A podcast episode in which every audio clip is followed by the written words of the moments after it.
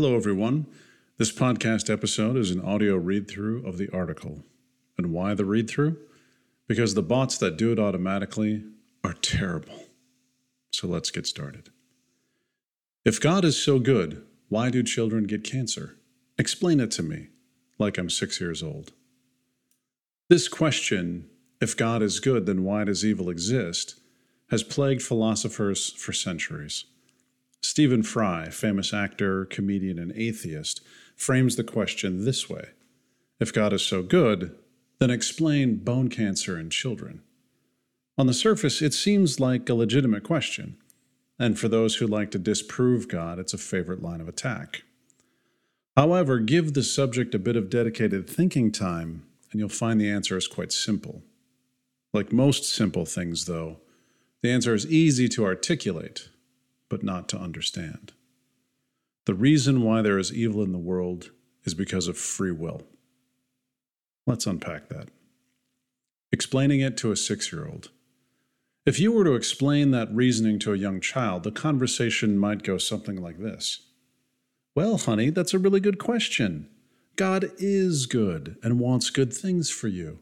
He gave you your life, a nice place to live, a teddy bear to keep you safe. He's like Dad. Is Dad good to you? Does he want good things for you? Of course he does. But does Dad make choices for you? No, he lets you choose on your own. Remember when we made hot chocolate and we told you not to eat the dry cocoa and you ate it anyway? Yeah, it was terrible and yucky.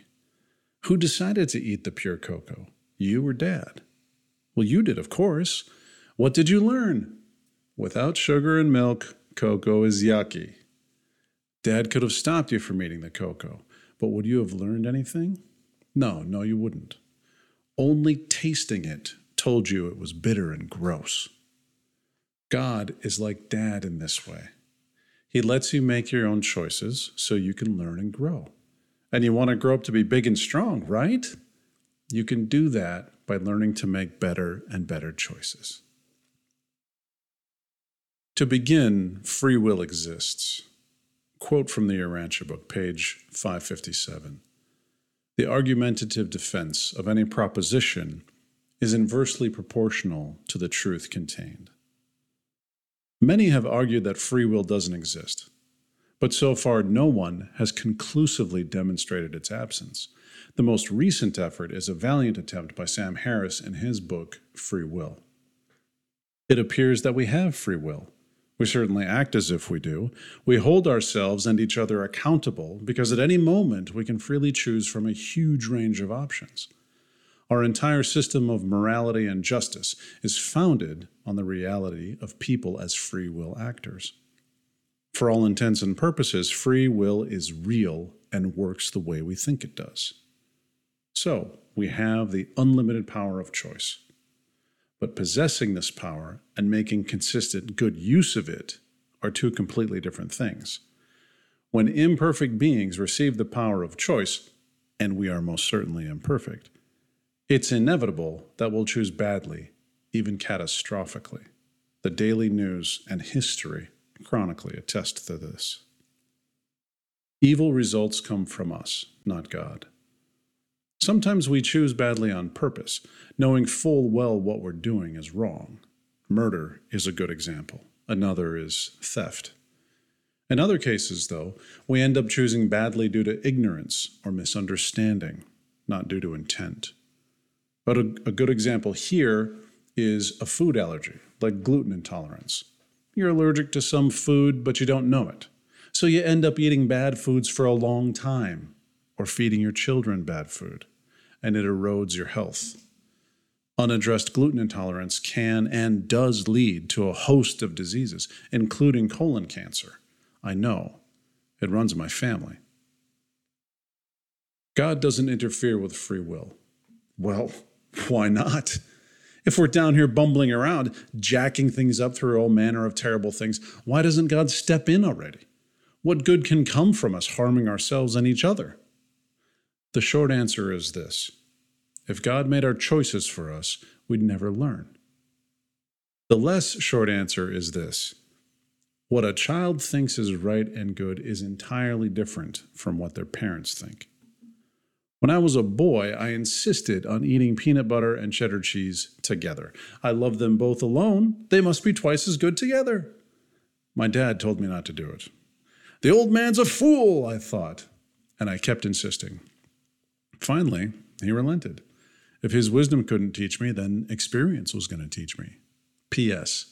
Turns out, I was demented. Immediately after tasting the hideous flavor, I was secretly mad at him for foisting such an experience on me. He knew, and he let me do it anyway. What's evil to children is most often character building to their parents. That same child-parent relationship exists between God and us. He gives us free rein to choose, learn, and choose again. Quote from the Urantia Book, page 557. You cannot perceive spiritual truth until you feelingly experience it, and many truths are not felt except in adversity. So, why do children get cancer? Each child has their own unique health story, but a major causative factor in the health or illness of children and adults is dietary choice, pursued over many years. My grandma is a great example. Born in 1927, she was the daughter of an alcoholic mother. Not only did her mother drink during the entire pregnancy, but she smoked too, unfiltered Camel cigarettes. Today, both are verboten. But back then, the effects of smoking and drinking weren't well known or even known at all. My grandmother didn't have fetal alcohol syndrome that we know of, but she did suffer with breathing issues in childhood and throughout her life, a known result of smoking during pregnancy. Even without any genetic predisposition towards disease, her overall health would have been much better if her mother chose differently in those pregnancy months. Terrible health choices like this can and do impact the health of babies, even before they're born, and set the stage for a host of childhood diseases, including cancer. We make these choices because we have the ability to do so, and for whatever reason, most often ignorance or understanding, we choose poorly. A lot. Children get cancer for the same fundamental reason that wars begin and stock markets crash and people you don't like get elected president. Free will actors make choices that have consequences, and God does not directly intervene one way or the other. What it all means for you. You have the power of agency. While there may be practical limits on your ability to act in the world, in the sovereign realm of your mind, no one can directly interfere with your power of choice. This is the basis of life as you know it, and nobody, not even the infinite Creator, can remove or alter this power. The philosophical problem of evil isn't really the problem they think it is. Rather, it's a challenge. Choosing well is a challenge, no question. And our misinformed and mistaken choices often lead us down the dark alleys of life. But even if you find yourself walking through the valley of the shadow of cancer, remember, you are always and forever free to choose again. And with faith, love, and dedication, you and your loved ones may just walk in the sunshine once more. Thanks for listening. Find more podcasts and written articles at therisingmind.substack.com.